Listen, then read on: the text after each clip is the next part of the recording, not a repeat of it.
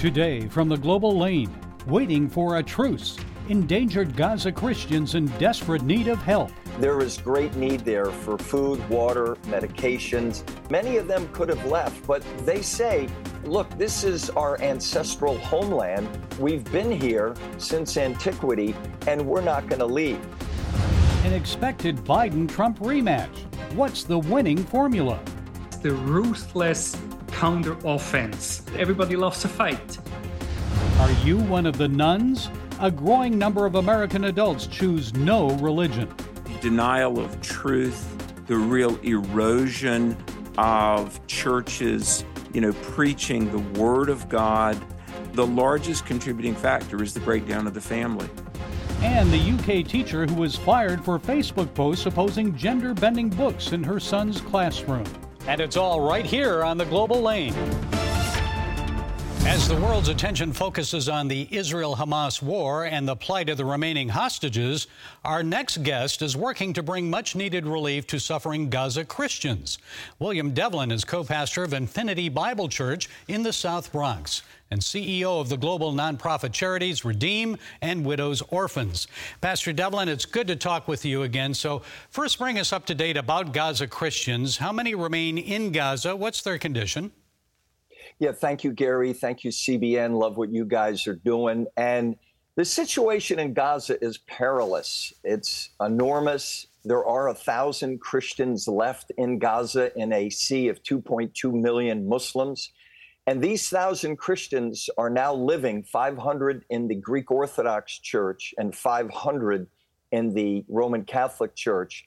And they've been there since October 10th of 2023. So they're in their third month of sleeping in on a church floor, sleeping outside in the courtyard. This is in northern Gaza, and uh, they are suffering. So myself and others are attempting to get food, cooking oil, flour, medications, and bottled water to them so we can alleviate some of their suffering. But it's been very, very difficult. And you know, I've been to Gaza 33 times uh, since 2010. Um, there's only two pastors that go into Gaza regularly. It's myself and another brother uh, from the U.S. And that really is criminal because the Christian church in the West, in America, has forgotten the church in Gaza. You, you know, the Gazan Christians have been there since Philip uh, the evangelist baptized the Ethiopian eunuch. Where in Gaza? Yes, many of them could have left, but they uh, preferred to stay in Gaza under those conditions, with surrounded by over a million Muslims, uh, and they they remain there. They want to be salt yes. and light. Uh, now, your most recent trip was last July. So, what would a ceasefire now? Everyone's talking about a ceasefire in exchange for hostages. What would that mean for the Christians there? Well, I uh, great question. I've been working with the Israeli Defense Force. I have many friends that are soldiers. So again, I'm one of those uh, weird people that I love Israel. I love the Gazan Christians uh, because they are not Hamas sympathizers. And, and I think your viewers need to know that Hamas is a culture of death. Uh, they are all about death. So we're grateful that the Christians are there giving life. And you're correct. Many of them could have left, but they say, look, this is our ancestral homeland. We've been here since antiquity, and we're not going to leave. So, over the years, many of them have gone to the West Bank, they've gone to Jordan, uh, they've, they've gone to uh, the United States, other uh, Western countries. And yet, those 1,000 that are there, 500 in the Orthodox Church, 500 in the Catholic Church, there is great need there for food, water, medications. And so I'm in contact with the Israeli army every day saying, look, when can I go in? So the ceasefire would allow myself and my team there in Israel in order to put food, water, medications on a truck and get it into northern Gaza. Uh, most of northern Gaza is now completely destroyed, along with many of the homes of the Christians. But if a ceasefire comes, and we pray for that, that we will have the ability then to load these goods on a truck and go through uh, Israel, the Erez crossing, which is the northern border between Israel and Gaza, And then just about 10 miles in, there are the two churches, the Orthodox and the Catholic Church, and we'll be able to bring them the, these needed supplies, this food, this water, and bring it in the name of Jesus, our Lord and Savior and Messiah. I can't let you go without asking you about reports that we've heard that people of Gaza are experiencing visions and dreams of Jesus. So, what have you learned about the spiritual state of the people of Gaza? What's happening? Well, I think in the midst of their travail, uh, the Lord Jesus is appearing to the Muslims there, and we pray that our Lord would continue to do that. And uh, again, I, I call your viewers uh, to pray for many Muslims to come to faith in Jesus. That's their only hope. And I've said that publicly many times in the 13 years I've been going to Gaza. I've said it directly to Hamas. When I go to Gaza, I do meet with Hamas. And so I say that to the Muslims, I say that to Hamas, and I say to the people of Gaza, your only hope is the Lord Jesus Christ. And we pray that God would continue to reveal himself through his son in dreams in visions and manifestations in order to bring all of Gaza to faith in Jesus Christ. And remember, if you want to go with me, uh, you want to pray, uh, you want to invest in these Gazan Christians, you can go to widowsandorphans.info. And thank you so much, Gary and CBN, for having me on today to talk about the plight of our brothers and sisters in Christ. Remember, these are God's sons and daughters in Gaza. These are your brothers and sisters in Christ. So remember to pray, remember to fast, remember to give, and remember to go, right? God wants us to go. That's Matthew 28 19. Thank that's, you. That's right. It's, it's not either or, it's both, right? Love the yes. Israelis, love the Palestinians, and the Gaza Christians. Okay, faith in action. Pastor William Devlin, thank you for being with us. We appreciate it. God bless you. Bless. Recent polls show Donald Trump with a commanding lead over Nikki Haley in the upcoming South Carolina Republican primary. If the lead holds, it means a rematch is likely this November between Donald Trump and Joe Biden. So, what must the former president and the incumbent do if each hopes to win? Well, joining us from Zurich, Switzerland is Louis Perron. He's a political scientist and consultant. His book is Beat the Incumbent proven strategies and tactics to win elections. So, Dr. Perron, thank you for being with us. You often talk about the four M's of winning political campaigns the message, media, money, and make no mistake. So, most fascinating, I think, is the message. It seems our political campaigns are now more about discrediting the opponent than telling voters what the candidate would do once in office. So, what do you think of those campaign tactics? I'm afraid uh, they work, and they work for a series of reasons. Number one, the US is a quite classic two party system, so there are only two ways to show contrast. Second, the US is a culture where um, you guys are pretty straightforward. Uh, it's said that everybody loves a fight. And thirdly, and that's a piece I wrote about in uh, Real Clear Politics, we have a, a, special situation here that the two candidates both are quite disliked. I mean, they're the so called double haters, people who disapprove and disagree with both of them, and they are most likely to decide the election. Well, what works with voters? Can a candidate explain their vision, their platform in a short tweet or a 30 second ad? Well, eh, eh, I would say you can express part of that in a tweet. I think the key is to have a message. And a message, of course, is more than a tweet or a slogan, but it's less than the party platform. A message is a narrative, is a coherent reason why vote for you and not one of the other guys or the other guy. Okay, so what advice would you give Nikki Haley if she is trounced by Trump in South Carolina, her home state? Where she was governor? Well, um, I think for Nikki Haley, time is uh, sort of running out. No, I mean New Hampshire was probably her best chance. Um, now we have a very special situation with uh, Trump, a candidate who has a legal problem, who has uh, uh also advanced age, and I think it's part of the reason why she may continue this. But it, I mean, under normal circumstances, uh, I don't see much of a pathway. Uh, in particular, the Republican Party has never been very open to challengers and outsiders. So I'm afraid uh, she's running out of time. Unless a miracle happens, I think it will be the rematch of uh, Trump versus Biden. Yeah, that's what I think everyone's thinking at this point. And West Virginia Senator Joe Manchin, of course, he's considering a third party run. He says he'll decide after the Super Tuesday primaries in March. So, what would that accomplish if he jumps in? Third party candidates don't usually win here in America. They don't usually win. Uh, again, I think the US is a very classic example of a two party system.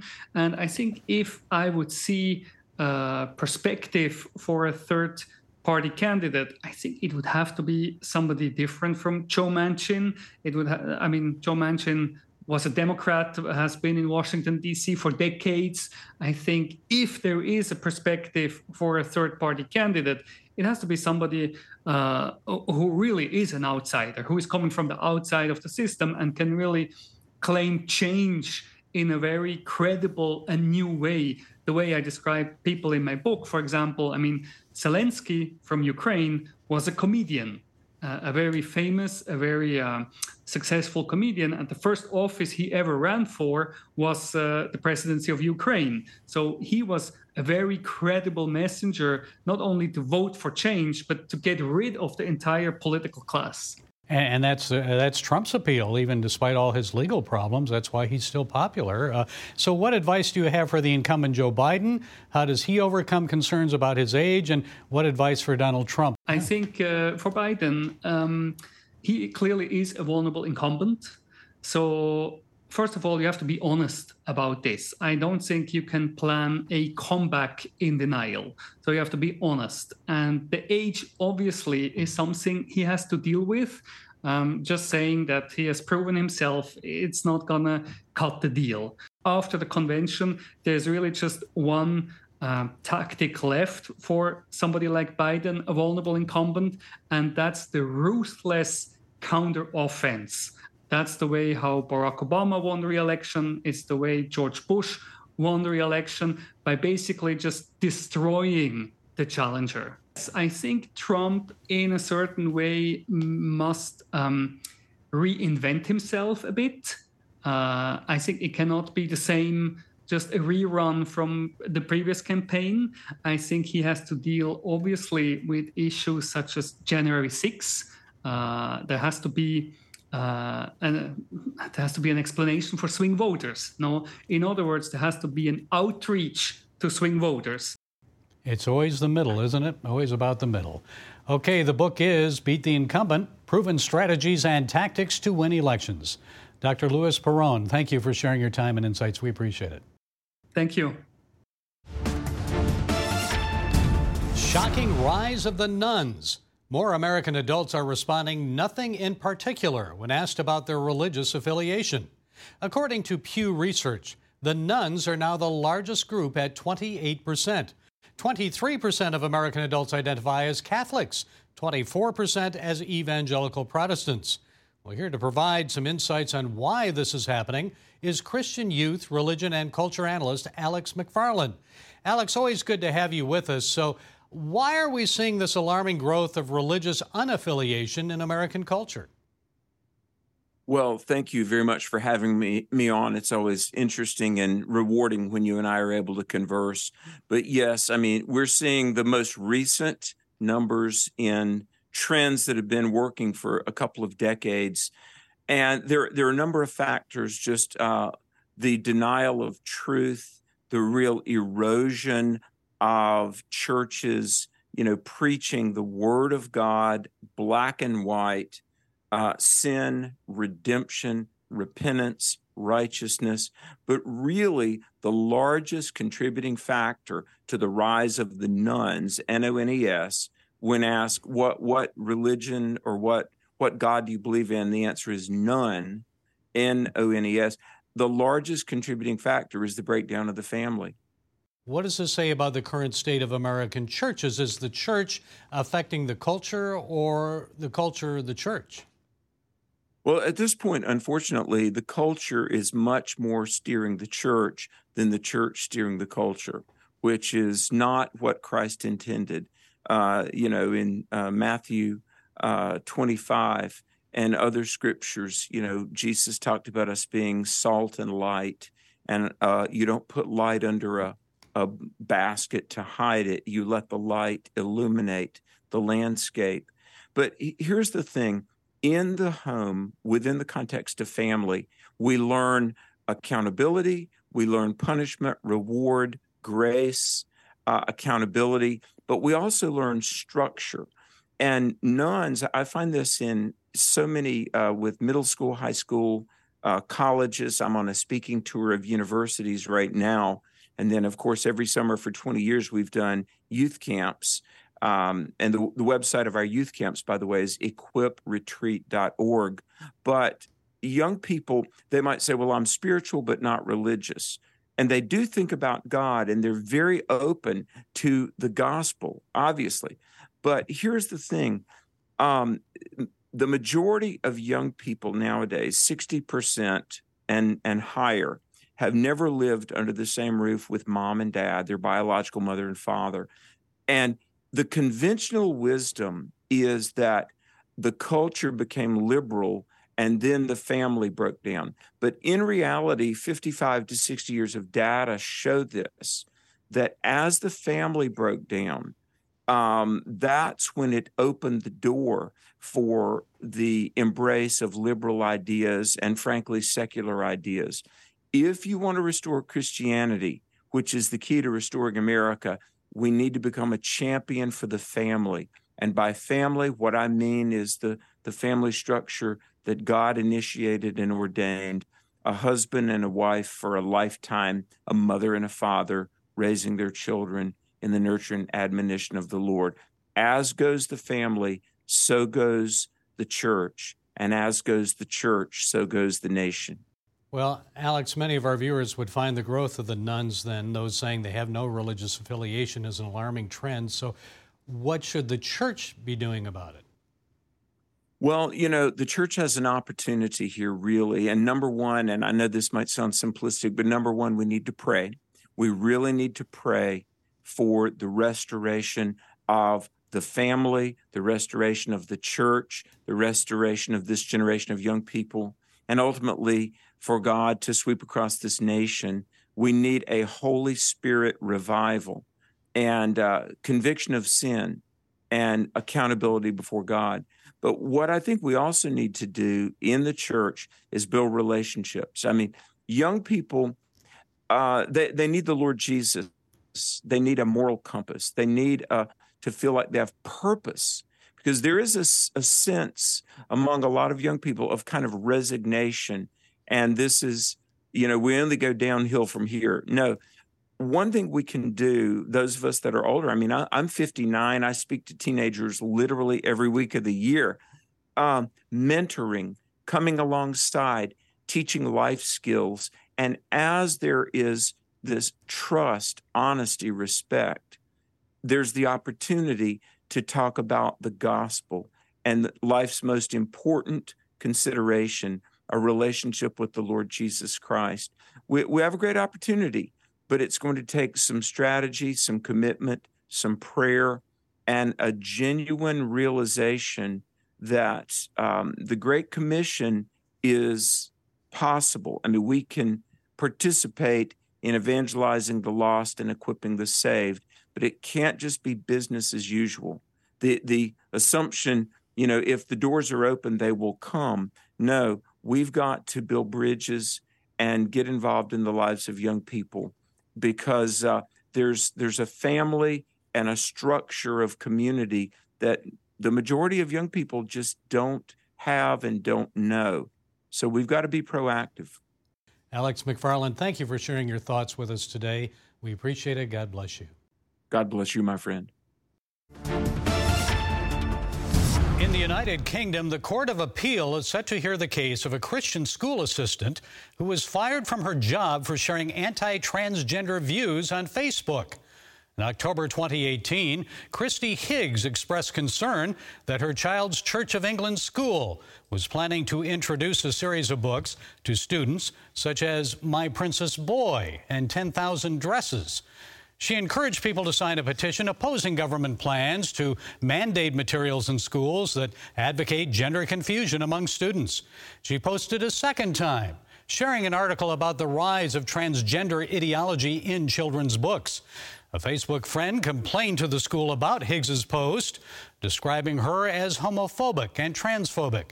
Higgs was suspended and eventually dismissed. You know, that I was discriminated for my Christian beliefs and that um, I was just sharing my concerns um, of what's coming into the schools and what was coming into my son's school. Although her employer was not mentioned, an employment tribunal rejected the argument that Higgs was only sharing her Christian views on a personal Facebook page. Tribunal members argued the issue concerned the way in which she shared her views. Christian Concern's Andrea Williams is the lawyer representing Higgs. No evidence was presented that anyone was harmed. There was no evidence that the school was brought into disrepute or that anyone was upset apart from this one anonymous complainant who was her friend. That no pupil had complained, no one knew about it. She was well loved in that school, the students loved her, she loved her work. Folks, this is a grave miscarriage of justice. The appeal court needs to resolve this matter quickly. More than five years have transpired since that Facebook post. Kristie Higgs deserves to be reinstated with back pay. Free nations cannot allow people to be fired for sharing their religious views online, no matter who may be offended. Higgs was not hateful, she only expressed her Christian views. Higgs says in both the UK and the United States, parents are now more aware of what students are taught. They're starting to stand against materials that are harming the innocent minds of young children. It's so important to come against this because if you add a little leaven, then it leavens up the whole lump and it's very, very serious. Of course, the Higgs reference is to the Apostle Paul's letter to Galatians. The New Living Translation says it best. Galatians 5 9 says, This false teaching is like a little yeast that spreads through the whole batch of dough. So let's protect our kids, resist false teaching, and speak up to keep the yeast from spreading and infiltrating the impressionable minds of our children. Well, that's it today from the Global Lane. Be sure to follow us on the CBN News and NRB channel, SoundCloud, iTunes, YouTube, Rumble, and our broadcast affiliates. And until next time, be blessed.